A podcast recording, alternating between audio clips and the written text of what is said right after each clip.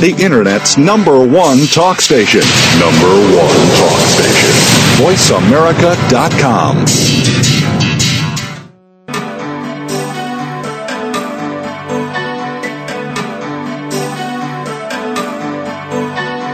Welcome to Dr. Carol's Couch with your host, Dr. Carol Lieberman. All comments, views, and opinions are solely those of Dr. Lieberman, her guests, and callers. Now it's time to have a seat on Dr. Carol's Couch. Here's your host, Dr. Carol Lieberman. And welcome to today's edition of Dr. Carol's Couch. I'm your psychiatrist host, Dr. Carol Lieberman. Well, the news never fails to provide us with interesting material to analyze on my couch. And uh, fortunately, we also have some experts to help me analyze it. Today, we're going to be talking about Dr. Bruce Ivins. Uh, he is, or was, um, the target of the FBI's investigation. He was a suspect uh, for having disseminated anthrax soon after 9 11. And the question that we're going to be looking at today is Did shame, guilt, or the government drive him to suicide? It's uh, the answer to this question may well be buried with Bruce Ivins, but we're going to try to make sense of the wild accusations that have been swirling around him. He's been called the anthrax scare mastermind, a homicidal maniac, but is he the victim of misguided investigators and therapists? I say yes for sure to the therapist part, and we'll hear more about that. Weighing in is bioterrorism expert Jim Poesl and forensic scientist Dr. Lawrence Kobilinsky. Um, Jim, we'll start with you because Jim uh, viewed the September 11th attacks on the World Trade Center from the roof of his apartment. And like he and I, I didn't view it from my, the roof of my apartment, but our lives were changed, as were the lives really of all of us. Um, but Jim then started to uh, work as the assistant to the senior science advisor for NBC and CBS in New York on the anthrax cleanups. And he helped to develop the interim cleanup guidelines that were used by the New York City Board of Health and Centers for Disease Control. And eventually, he, uh, his passion for national security, safety, and the environment led him to join forces with a group of like-minded thinkers, and they formed a company called Decisive Action. And he is the senior senior environmental policy analyst for the group. So, welcome to the show, both of you. Uh, Dr. Lawrence Kobilinsky is, as I said, a forensic scientist, and he is also the chairman of the Department of Sciences of John Jay uh, College of Criminal Justice. So both of you will weigh in on on Bruce Ivins, and um, but before we start talking about him, let's have let's get the background. Remind everybody about what happened in terms of anthrax after 9/11. So Jim, why don't we start with you? Well, uh, as soon as 9/11 happened, uh, two or three days after the attacks, uh, assessments were made by the news media and by the government as what the follow-up attacks were. Uh, as we all remember, well, we, the airports were shut down. A lot of we weren't allowed to move freely in some cities and things of that nature. And the question of bioterrorism came up. And at some point in September, uh, about the 25th, uh, some letters were received initially at the American Media uh, Building in Florida, and uh, which is let me let me remind people or tell people that is the headquarters of the National Enquirer and uh, their other publications. Correct, and eventually Tom Brokaw, Dan Rather, uh, several other news media outlets, as well as uh, Senator Daschle and Senator Leahy's office in Washington, D.C., received letters with anthrax, containing anthrax. And let me point out that this was not the first time in history that this type of attack uh, has taken place. Anthrax was used uh, by the Czechoslovakian resistance during World War II against the Nazis. So there was already a model in place. How effective the Czechoslovakians were, we're not sure. We realize what, how effective the perpetrator in September 2001 was, or perpetrators. Uh, there were 17 people who eventually came down with anthrax, either cutaneous, meaning on the skin, or inhalational. Uh, the ones, five of the people who contracted inhalational anthrax ended up dying. And in short, uh, the cleanups that I was involved with, as well as the post office, uh, post offices in the Hartsfield office building, lasted for some time afterwards. The post offices uh, were being cleaned up to three years after hmm. the attack, and as well as the American Media Building. Uh, the Hart Senate office building was put back in uh, operation shortly thereafter. However, they have some new procedures for handling mail and things of that nature. And in short, that's what the history of the anthrax cleanups were. And um, and there has been subsequent to that, of course, there's been an investigation going on to try to find the perpetrator or perpetrators. And why don't we turn now to Dr. Kobilinsky for, to, to continue that? Yes, well, obviously, uh, an act like this uh, creates a great deal of panic uh, across the country. Uh, obviously, uh, infection with an agent such as this uh, can be fatal 75% of the time, and that is if the victim is treated appropriately.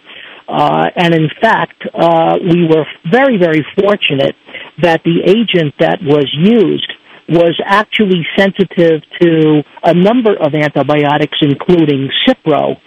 Uh, the the government, the U.S. government, understanding how significant a danger this kind of attack could be, uh, has developed, uh, you know, facilities, maybe five or six facilities around the country where uh, antibiotics such as Cipro is stored so that in the event of another attack, um, the antibiotics can be flown to the site and uh, people uh, can be provided with protection.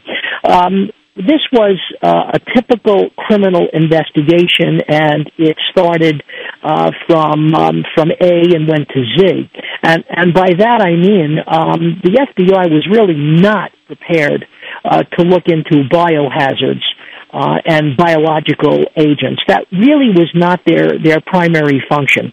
But they quickly realized that to, to get a handle on this, they really needed to learn more about anthrax, about the life cycle, um, about how the agent could be um, uh, generated, cultured, uh, and how it could be uh, converted into a weapon of mass destruction.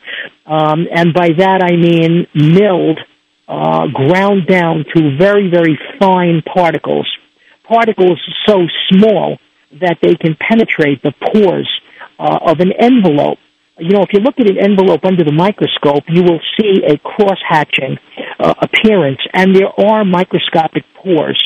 And these spores, when milled down to the proper size, are so small that they can penetrate the paper.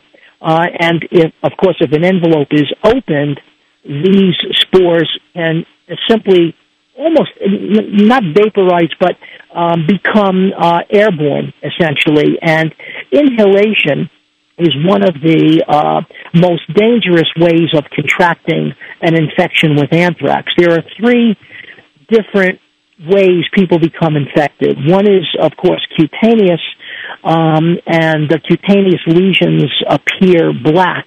Uh, and that's where the bacteria got its name from. Anthracite, black coal, anthrax. So because of the appearance of these lesions, um, it got its name. Um, but of course, you can also ingest uh, these spores through eating uh, tainted meat, um, and uh, that can lead to a very fatal uh, illness uh, that affects the gastrointestinal tract. It ends up in the lymphatic system and creates a great deal of, of damage, uh, and eventually is fatal. And of course, the third way, which is the way we fear most, is through inhalation, because that, of course, that represents a uh, potential for a weapon of mass destruction. So the FBI started an investigation. They they needed to know who in the country was working with anthrax. Of course, remember that you know the letters uh, the paper of the letters and the writing, that obviously was something that the FBI investigated thoroughly. They're very good at looking at documents, uh, and clearly they were unable to generate uh, very much information.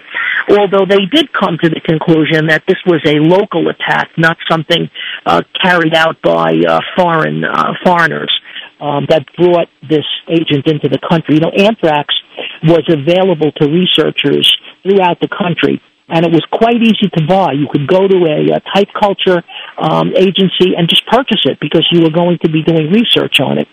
So I, I don't want to occupy too much time with this at the moment. I just wanted to give some insights into the challenges uh, to the FBI, an agency really not prepared to deal with biohazards.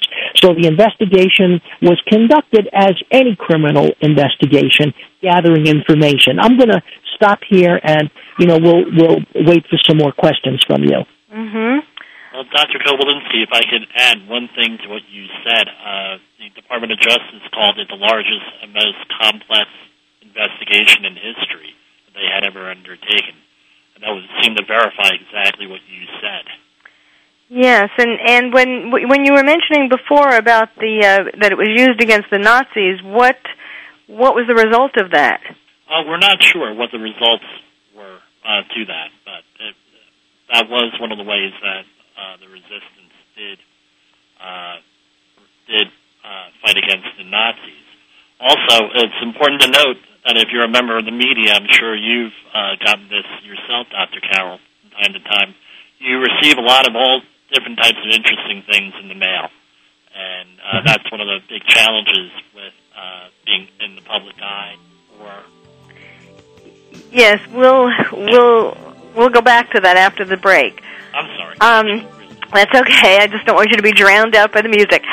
Um, we will. We do need to take a break. We're beginning our investigation of uh, what drove Bruce Ivins to suicide, and um, talking, telling you a little bit about, reminding you about the anthrax attacks, and and uh, we'll sort of be examining now exactly how this path led to the poor Bruce Ivins, in my opinion. So stay tuned. You're listening to Dr. Carol's Couch, and I'm your psychiatrist host, Dr. Carol Lieberman. Ask the experts. Call toll free right now 1 866 472 5787 and ask our All Star team to answer your question. That's 1 866 472 5787. Thank you for calling.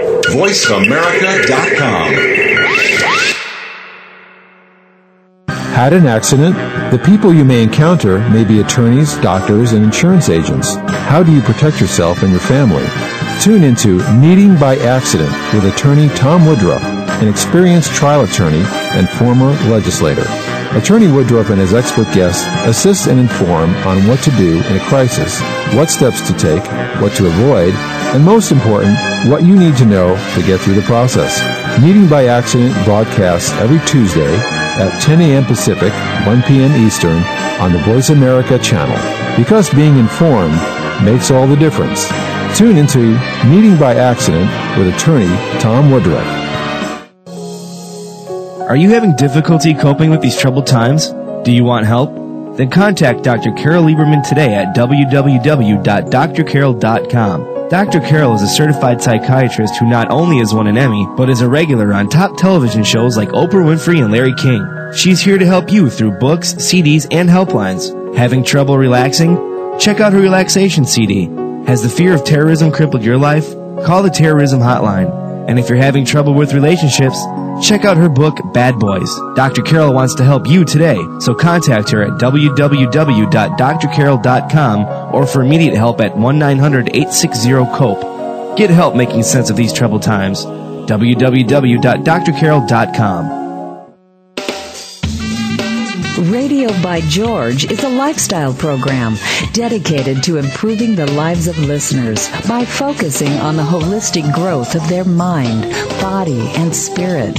Host Eddie George shares his life experiences as well as the experiences of his guest commentators and experts with the listening audience to focus them toward reaching their personal and professional goals.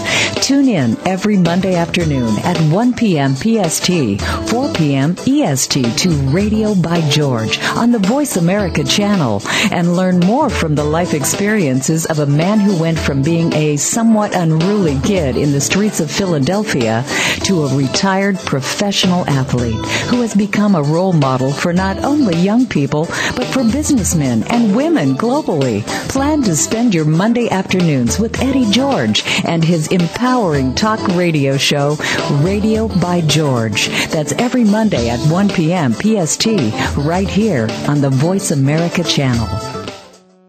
VoiceAmerica.com. Welcome back to Dr. Carol's Couch.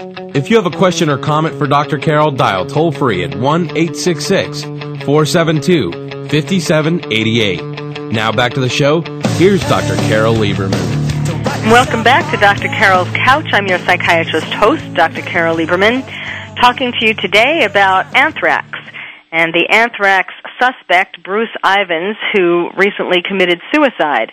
The question is, did shame, guilt, or government drive him to suicide? And that's what we're talking about with my guests, Jim Poesl. He is a bioterrorism expert, and Dr. Lawrence Kobilinsky, who is a forensic scientist.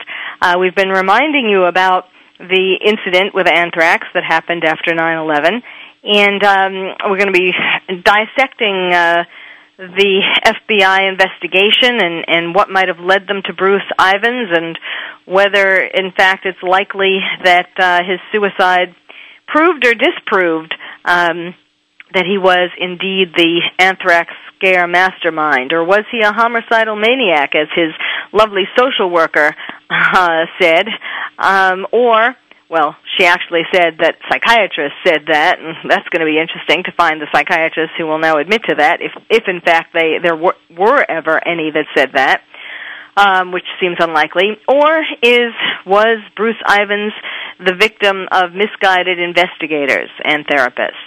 Um, we're talking today with bioterrorism expert Jim Poesl and forensic scientist Dr. Lawrence Kobilinsky, as I said. And let's go. Let's go back. We'll go back to Jim um, to talk about this whole issue. We're starting before the break to talk about the mail. And I remember, you know, we were all somewhat panicked about uh, opening things that we never had received before in the mail and so on. So, what about that? How how you know what what happens in in the future? I mean, that's really what we're kind of wondering about. How likely is anthrax going to be to be used as a bioterrorism agent in the future? How uh, potent is it? And should we be afraid to open our mail? Well, uh, Dr. Carol, it's. Speak up, Jim. Okay. Uh, getting back to the mail situation, the biggest hazard dealing with anything biological, any biological material, even if you're dealing with a mold situation, up to an anthrax situation is that once a biological conta- contamination of some sort comes into your house, it's how do we get it out of the house? So uh, what happens is lawyers at a certain point get involved here, and well, what's the risk, and how uh, are we going to uh, do this cleanup? And for example, uh, with and this is on the public record with NBC, uh, the decision was made to uh, demolish and to throw out uh, contaminated or potentially contaminated items. And that's one of the one of the challenges in this sort of situation is how safe is safe, how much anthrax is okay. Uh, some of the studies say one to th- uh, as little as one to three uh, spores could cause a problem. And now we're we're dealing with the mail, where Dr. Kobilinsky described how anthrax could actually be leaking out of paper envelopes. And as far as bringing mail into the house or into your place of business, uh, what I have done is no mail comes into my apartment or my house. Everything goes to a post office box and it gets sorted out at the post office. If something looks suspicious or from someone who I don't know, that goes uh, gets disposed of or whatever is appropriate if I need to report it to postmaster. Now that's interesting. Are you um, are you suggesting that everyone do that, or are you do you feel that you're in some particular high risk because you're a bioterrorism expert and some people might not like you, or why do you do that? I do that for the second reason is that I feel that I may be at risk. Uh, I'm a public fig- semi-public figure. At least I deal with a lot of uh, individuals uh, in what I do in the environmental consulting business, and I normally don't receive mail at my house or my place of business. So Hmm. uh, that's the way I uh, manage it. Anyone else? Am I saying everybody gets a post office box? Not necessarily. Uh, however, if your mailbox is on the porch, absolutely, you know, before you bring it into the house, look, sort through your mail on the porch Yes.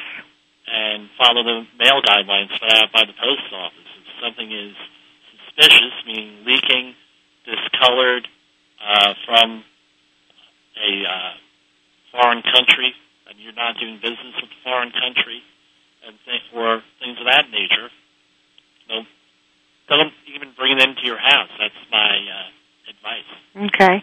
All right. Well, let's talk about Dr. Um, Bruce Ivins. Um, um, Dr. Kobilinsky, what put his this whole forensic situation in some kind of perspective? Well, sure. Um, the FBI uh, had to narrow down the possibilities. Uh, we're dealing with a situation post 9/11. Uh, we know that the envelopes were mailed uh, at certain locations, certain post offices. Uh, we had some information to start out with. We had the, the documents, the letters, uh, and the notes uh, inside. We, we had some starting information, but the FBI um, decided that what they needed to do was get a handle on anthrax. Who in the country uh, works with anthrax? Um, who had the capability of handling anthrax? You know, anthrax, in order to handle it safely, you need to use sterile techniques. You need to have a laminar flow hood.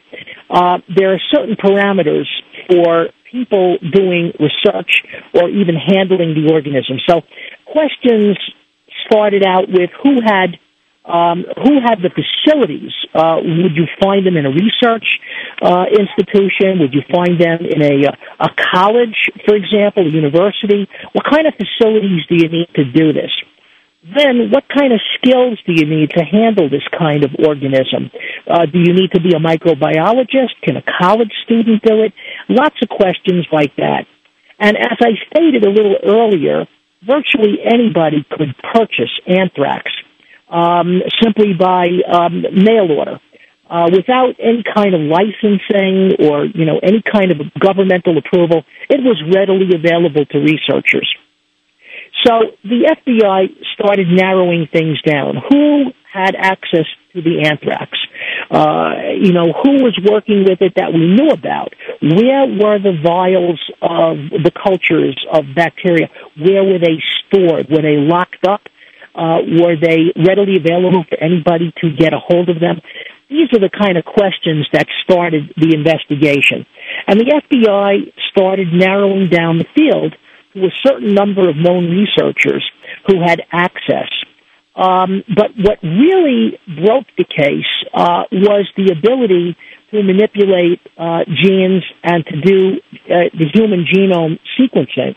Because once we developed the technology to sequence the human genome, uh, it became that much easier as time went on and the technology got more sophisticated. To, we could sequence small organisms like bacteria, like anthrax. Uh, and that really was the key here. When when the, the, the newspapers talk about the science that broke the case, I think they're talking about the ability to sequence and to find that there are different strains of anthrax. You know, in nature, these kinds of organisms exist in different strains. And what I'm trying to say then is that their genetic sequence is subtly different. Uh, some strains have a, an A, a G, a C, or a T uh, in the sequence, and one of those one of those building blocks or bases is replaced uh, by a different building block. So by analyzing the different uh, types of anthrax genetically, one could define different strains. And what the FBI learned is that the strain of anthrax used in the letter attacks was the same strain that was used for vaccine development at Fort Detrick. And that was a key that kind of broke the case. Of course, unfortunately for Dr. Steve Hatfill, uh, he was the primary suspect. But there were others, and um, it wasn't just Dr. Ivins. Anybody who had access to that anthrax was uh, going to be looked at very closely. The key now became who had the skills and knowledge to weaponize that anthrax, because anthrax in a liquid form can be very easily controlled. It's when it's in a fine powdered form that it becomes a huge risk and becomes a weapon of mass destruction. Uh, so that's where the FBI was going with this. It took science to break this case. And to be quite honest, the question as to whether Dr. Ivins did it or not is something that we may never know. I believe the probability is high, but there are those people that believe there is a conspiracy, there are multiple people, and that Dr. Ivins didn't even have the skills to weaponize the anthrax. I, I've heard uh, contradicting um, uh, commentary on this. And uh, there are those people that understand that while he was doing his vaccine experimentation, he used powdered anthrax uh, to infect um, different uh, uh, organisms. So again, I'm going to stop here. You know, I, I think there well, are other well, questions in Jim. Okay, but okay, the the conspiracy. Um, that there would be a who would be involved in the conspiracy? I mean, Well, in other words, uh, that what you're saying is that one theory is that um, Dr. Ivins was sort of taking the fall for other people who did it, and there was a cover up. Is that what you're trying to say? I, I guess I'm saying that there are those people who think that to pull this off from beginning to end is a complicated issue and that he would have had to have had help because nobody in the laboratory at Fort Detrick actually saw him using equipment uh, for the production of this fine milled uh, anthrax. Uh, and that brings up some issues. Did he uh, have somebody else who did have access to that capability? Uh, are there others that paid him? I mean, there's going to be a lot of conspiracy theories Mm, here. mm. Well, on that uh, cliffhanger, let's take another break. You're listening to Dr. Carol's Couch. I'm your psychiatrist host, Dr. Carol Lieberman. My guests are bioterrorism expert Jim Poesl and forensic scientist Dr. Lawrence Kobilinsky. And uh, we'll get back to the mystery of who sent those letters of anthrax when we come back, so stay tuned.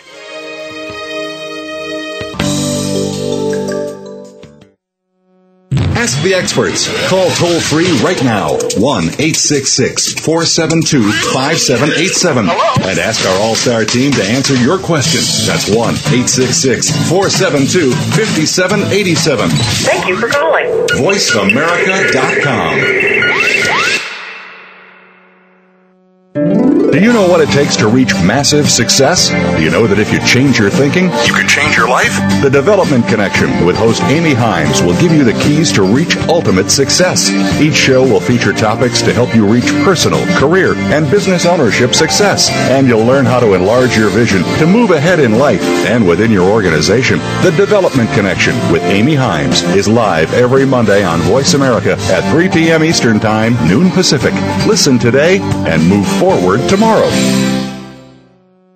Here's a show for baseball players, coaches, parents, and those who love the game. At least 90% of sports success, including baseball, requires mental strength in order to fully benefit from technical ability. And the higher the competition level, the more critical it becomes to possess mental muscle. Tune in every Tuesday at 4 p.m. Pacific Time to Championship Thinking, hosted by Jim Meyer, and brought to you by the National High School Baseball Coaches Association. Jim, sports psychology coach, trainer, and author of numerous articles and the workbook, Championship Thinking, Building Mental Muscle in Baseball, simplifies the mental game with easy to understand tools and tips. With his weekly guests, Jim draws from successes with professionals, college, high school, and youth teams, coaches, and players. Learn how to remain confident and focused at crunch time when pressure, tension, and anxiety like to make an uninvited appearance. Tune in and tune up your mental and technical knowledge and skills with championship thinking every Tuesday at 4 p.m. Pacific Time right here on America's Voice, Voice America.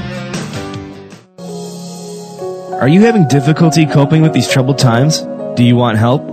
Then contact Dr. Carol Lieberman today at www.drcarol.com. Dr. Carol is a certified psychiatrist who not only has won an Emmy, but is a regular on top television shows like Oprah Winfrey and Larry King. She's here to help you through books, CDs, and helplines. Having trouble relaxing? Check out her relaxation CD. Has the fear of terrorism crippled your life? Call the terrorism hotline. And if you're having trouble with relationships, check out her book, Bad Boys. Dr. Carol wants to help you today, so contact her at www.drcarol.com or for immediate help at 1-900-860-COPE. Get help making sense of these troubled times. www.drcarol.com. Streaming live. The leader in Internet talk radio. VoiceAmerica.com. Welcome back to Dr. Carol's Couch. If you have a question or comment for Dr. Carol, dial toll free at 1 866 472 5788. Now back to the show. Here's Dr. Carol Lieberman. And welcome back to Dr. Carol's Couch. I'm your psychiatrist host, Dr. Carol Lieberman. We left you on a cliffhanger. I'm sure you want to know uh, what I and my guests think. Um, will the real Dr. Bruce Ivins please stand up? Actually, kind of a sick. Unfortunately, he can't stand up because he committed suicide. The question is why? Was it out of shame, guilt, or because the government drove him to it? Uh, and um, because he was the victim of a, a very unprofessional um, therapist, a social worker. My guests are bioterrorism expert Jim Poesl, forensic scientist Dr. Lawrence Kobilinsky, and Dr. Kobilinsky was talking um, when we were left on this cliff um, before the break.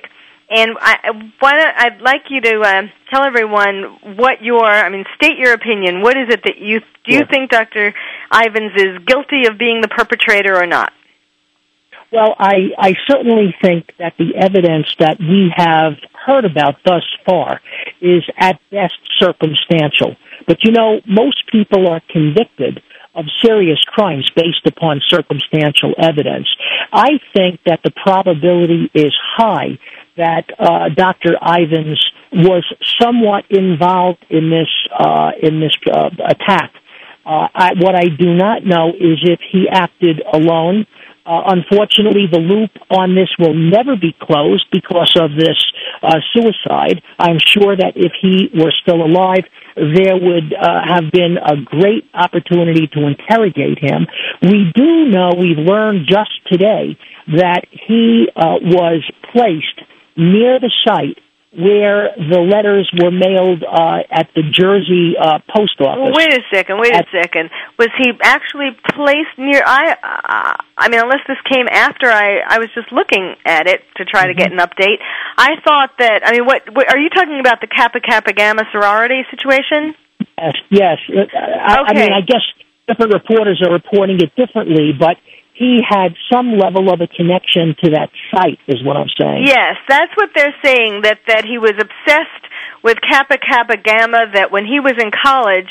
Um, at I think it was the University of Cincinnati, he was rebuffed by a woman in the Kappa Kappa Gamma sorority. But this Kappa Kappa Gamma, where the letters were mailed, was in Princeton, New Jersey, correct? And they, that's Yes, part that's of their correct. problem that they can't actually uh, prove that he was there at that time. I mean, other than to say that he's obsessed with Kappa Kappa Gamma, but of course there are Kappa Kappa Gammas on many college campuses around the country. Right. Some of the other uh, Yeah. things we need to consider is that in uh, Princeton, which is the fifth legislative district of New Jersey, uh, there is that's a hotbed of terrorist activity, uh, dealing with uh, eco-terrorism, and right next door in the seventh district, which is just north of that, that's where I live. There's uh, that's been a hotbed of uh, Islamic uh, activity going all the way back to 1993. Uh, so that raises the Hmm. question in my mind. Yes, he might have been there, but along with all these other uh, terrorists things going on, terrorists, that may be uh, how how did that factor into this? Yes, was he working alone? Jim is right. Jim yes. is totally right. I, I do agree. Just remember that he could have left his laboratory and in seven hours end, uh, end up in Princeton and then return, uh, and nobody would be the wiser. I'm just saying it's possible. Right. Additionally, uh, with some of the markings on the lettering, uh, on the letters themselves, for example, the green uh, eagle and some of the other markings in there will indicate an Al Qaeda or a potential Islamic uh, connection to that, and that's one of the things, if you want to call them conspiracy theories, that's one of the ones that it's going out there that seems pretty credible. I know I have uh, information from two of my sources that uh, this might have been, at least in the American media uh, building in Florida, that this might have been a disgruntled employee that was involved with this uh, somehow. Well, wasn't there? I, I remember also hearing that um, uh, that the that Al Qaeda was not happy with the publications of American media, you know, the National Enquirer, Globe, and so on, because of the stories, uh, some of the stories that they wrote about terrorists, and that Right. they had in fact um, uh, targeted uh, these publications, this this organization, because of it. I mean, that's the thing too. If it really was Dr. Ivins, um, why would he have targeted the specific people uh, that he did? Um, Jim, what do you think about that? Right. Well, I know uh, Senator Leahy uh, and I and the other senator, whose name escapes me right now. He, uh, both of them were blamed by Al Qaeda for funding the FBI projects and CIA projects in the Middle East that prevented a Muslim caliphate from being set up over there. So they uh, disrupted the whole system over there. And one of the theories that's out there is, is that they were targeting specifically Senator Leahy and uh, the other senator to uh, uh, to send them a message. That's why their names are on that. Additionally, uh, what you just said with the news media with negative reporting on Middle Eastern issues, that they were a target. Uh, American media also with some of their coverage. So, uh, if you noticed, uh, during the original Iraqi war, and I don't want to get off the subject, I'm sorry, during the 2003 Iraqi war, uh, starting there, a lot of these news outlets did have deals made with the Saddam Hussein regime to for access to Saddam Hussein for favorable coverage. Hmm. Outlets like Fox News did not have that agreement and were not allowed to report in Iraq uh, with Iraqi officials Hmm. for the start of the war. That's So interesting. that would in, so that would indicate that maybe, Hello? just maybe, Yes. the uh, news media is giving fa- was giving negative Hello? Yes, we're here. We're he- we hear you, Okay. Dr. Kobilinsky. Okay. and Okay. Yeah, go ahead, Jim. and that uh, was giving negative coverage and thus became a target. hmm Well, to go back to what you were saying though about the conspiracy um, and about the the markings on the envelopes. I mean, what could you spell that out a little more? Are you saying Yes. then Uh, that? well, for example, uh, uh, it's a rather lengthy discussion, and I know that we're uh, against the clock here. Uh, but essentially, for example, green ink, right? So green is an Islamic color. For example, the flag of Libya is green. Okay, and this was uh, some of this. Uh, here, I have it written down right here. Uh, basically, you have uh, the Greendale School they were mailed from. All right, there is no Greendale School in New Jersey. However, a school as typically referred to as a Muslim uh, place of learning. They use a different word for that. Uh, fourth grade is a code word for sergeant. That's in the American military. Sergeant is known as fourth as a fourth grade uh, by some uh, by many, and also uh, Al Zawahiri, who was the uh, reportedly person in Al Qaeda in charge of bioterrorism attacks. He was known as a sergeant of Osama bin Laden. Hmm. Okay, so this is one some of the evidence. Again, it's circumstantial, uh, like a lot of this, uh, this, this ev- a lot of this evidence, like Dr. Uh, Kol- Kobolowski was saying. Okay, so but what you're saying is you're talking about um, uh, conspiracy. Amongst terrorists. Are you trying to say that they um, had paid Dr. Ivins to get access to the anthrax? They might have. We don't Mhm. know that. Hopefully, we'll know in the next few days. Okay, so your your stand on whether Dr. Ivins was a participant is Possible, absolutely possible for that. But I don't believe that he did this alone. so you both sort of agree on this. Yeah, we sort of agree. Uh, for example, if I could go into a little bit more Yeah. detail, and one of the reasons why anthrax isn't uh, widespread of an illness on in uh, farming is, is that it has a sticky property, sort of like glue, and it also has a charge. Well, this material would have to be processed somehow to remove both those properties to make it into a aerosolizable or inhalable form, which is what would cause uh, this to be used as a weapon.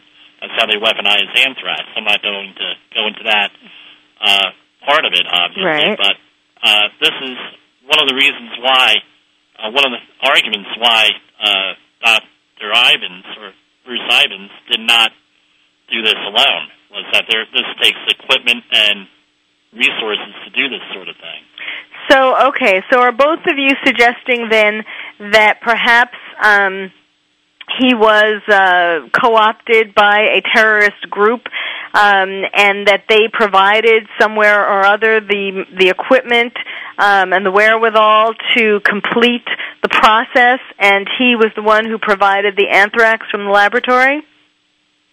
Well, Carol, I, I, I wouldn't go that far. I'm not convinced that this is anything but uh, something domestic. Uh, I'm really not convinced that Al Qaeda or any other terrorist group is behind this, but I do think that there was somewhat of a, a motive here on the part of Dr. Ivins. He was developing a vaccine. He held a patent for the vaccine. So he would have wanted he would have wanted to frighten people that this could well be used as an agent of bioterrorism so that he could be funded more. That's All right. Well, the mystery continues. We will be back. You're listening to Dr. Carol's Couch.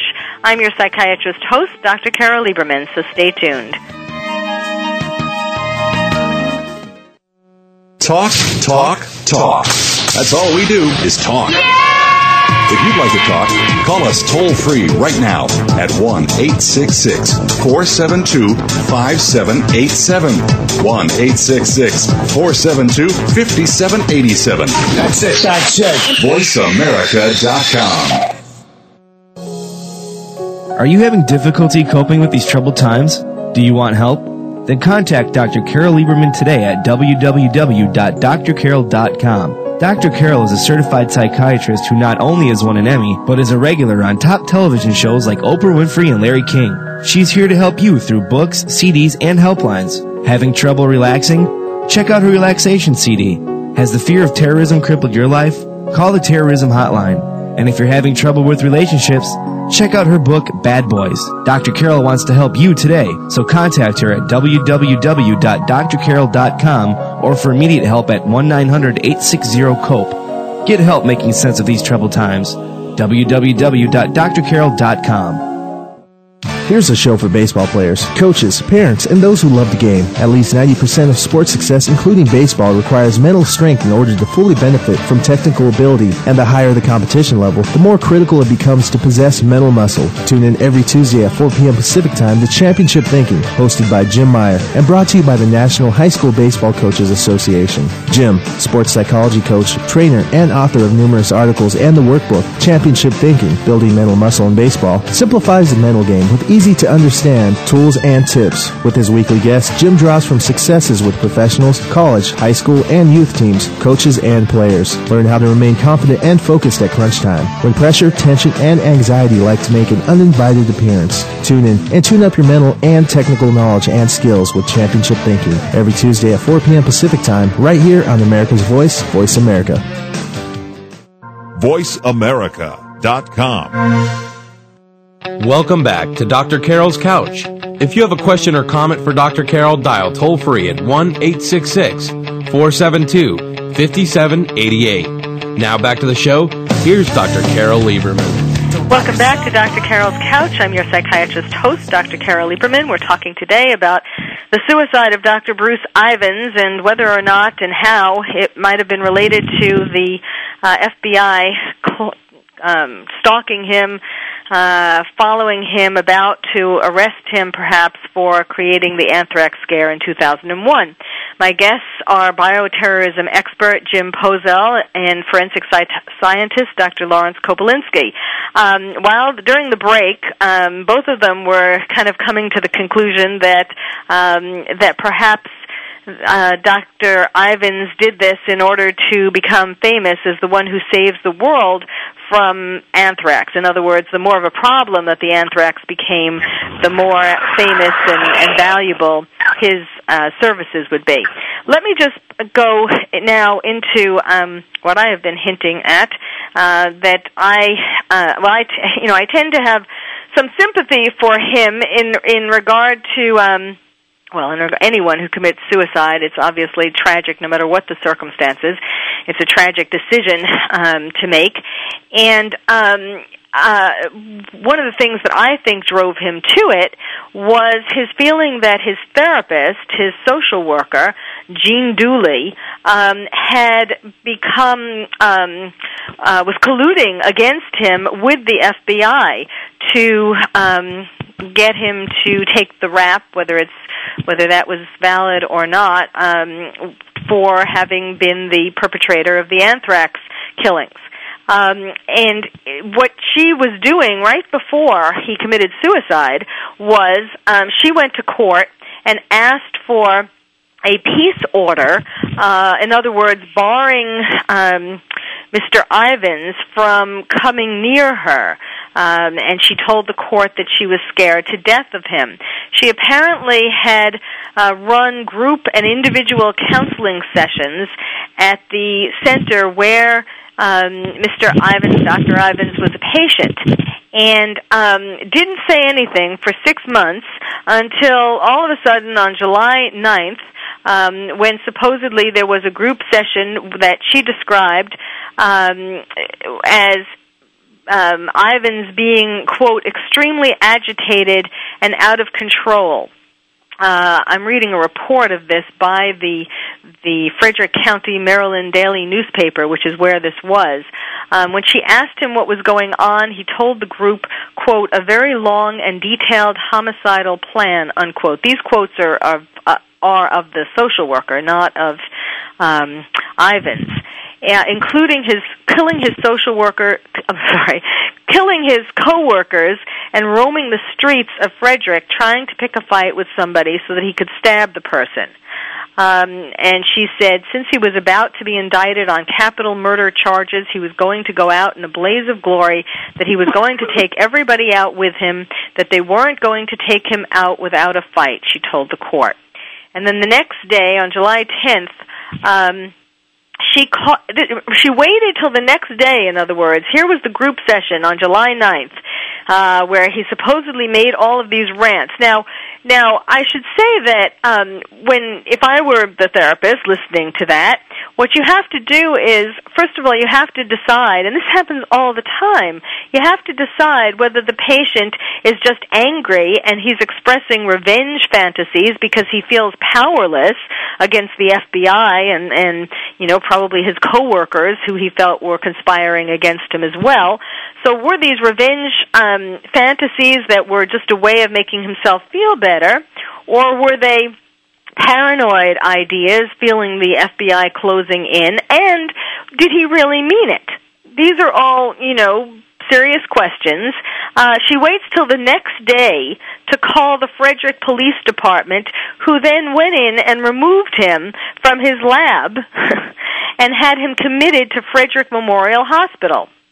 Then the next day, um, Ivins called her twice before 4:30 in the morning, and she told the court that his first message was just quote sort of a ranting, blaming me for having this done to him. It was sort of just rambling, unquote. His second message was um, where he told her, quote, obviously we no longer have a therapeutic relationship, and how could I do this to him? Well, okay, then he was transferred to Sheppard Pratt Health System, which is generally, you know, a well-respected psychiatric hospital in Baltimore, and he called her again on July 12th. She said that one was rather scary. Uh, he very calmly thanked me for ruining his life and opening, allowing the FBI to now be able to prosecute him for the murders, and that it was all my fault, and it's going to be my fault that they can now get him. Um, and, and but of course she didn't have the recordings of these telephone messages because the FBI had taken them. Now, obviously, you know, um, Ivins felt uh, that she was at this point colluding with the FBI. Now, he was supposed to have been permanently committed at Sheppard Pratt, but somehow or other, um, he managed to be uh, let go, one presumes, in order for him to then um, take an overdose of Tylenol, which is also bizarre. It just does not really hold water that a scientist at the level of Bruce Ivins would com- would kill himself with Tylenol. I mean, obviously this was apparently possible. I mean, it is possible if you take enough of anything, but it just seems as though he would have chosen something a little more scientific. You know, something that could do the job in in smaller doses. Um, and anyhow, after she, after he uh, made these phone calls, she then went to the court to get this um, peace order, they call it, or, or restraining order is really what it is. And then uh, she was asked by the judge, "Are you, or by her attorney in court, are you fearful for your personal safety?" And she said, "I am, and so is the FBI." Now, that is a very strange statement, um, and does show the collusion, the the intimacy that she had at that point with the FBI, which of course is incredibly unprofessional. This woman should be in my opinion, um, and yes, we don't know all the facts, but from what we know, she should be sued for malpractice. Um, it, it is true that if you think someone is going to go out and kill somebody, you are supposed to warn um, the intended victims and the police. That was correct, although why she waited a day to do that is beyond me. But um, it seems as though she's really thinking more of herself than of the patient. Then she told the court, as far back as the year 2000, the respondent, in other words, Ivins, has actually attempted to murder several other people, either through poisoning, he is a revenge killer. When he feels that he has been slighted or has had, especially towards women, he plots and actually tries to carry out revenge killing. He has been forensically diagnosed by several top psychiatrists as a soci- sociopathic homicidal killer. Now, you know, when did she find out that he tried to poison people since 2000? And why is this just coming out now if she treated him for six months? And how did he, I mean, this is just totally off the wall. If she knew this before, perhaps she should have let someone know something sooner if she really believed him. And who are these several top psychiatrists who labeled him a sociopathic homicidal killer? I mean, that does not make any sense because if a psychiatrist really believed that someone was a homicidal killer, um, they would have notified authorities or they wouldn't have let him out of Sheppard Pratt. So none of this makes sense. And um, he he then it was right after that um, she was going to testify against him before a federal grand jury, and at in between is when he um, Ivins killed himself. Now, you know, not only, I mean, whether or not we've heard really com- interesting and compelling uh, questions and theories and, and possibilities and, and um, from my guests, um, you know, it could very well be that he, uh, acting in concert with other people, whether they were terrorists or or home um, Al Qaeda terrorists, homegrown terrorists, whatever, um, could have been responsible. But the question is, here he is feeling as though the whole world is against him. The FBI is closing in, and his own therapist is closing in. So I think that is what needs to be investigated further as well. What exactly did these mental health professionals do and not do that contributed to his suicide?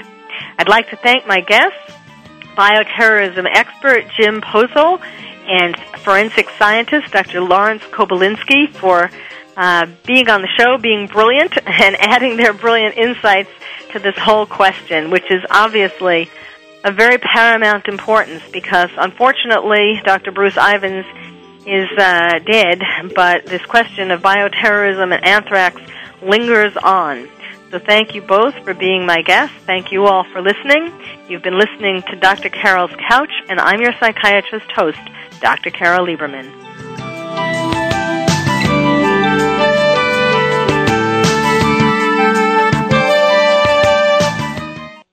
Thank you for joining us on Dr. Carol's Couch. Join us next week at 1 p.m. Pacific Time for another installment of Dr. Carol's Couch. We'll save you a seat.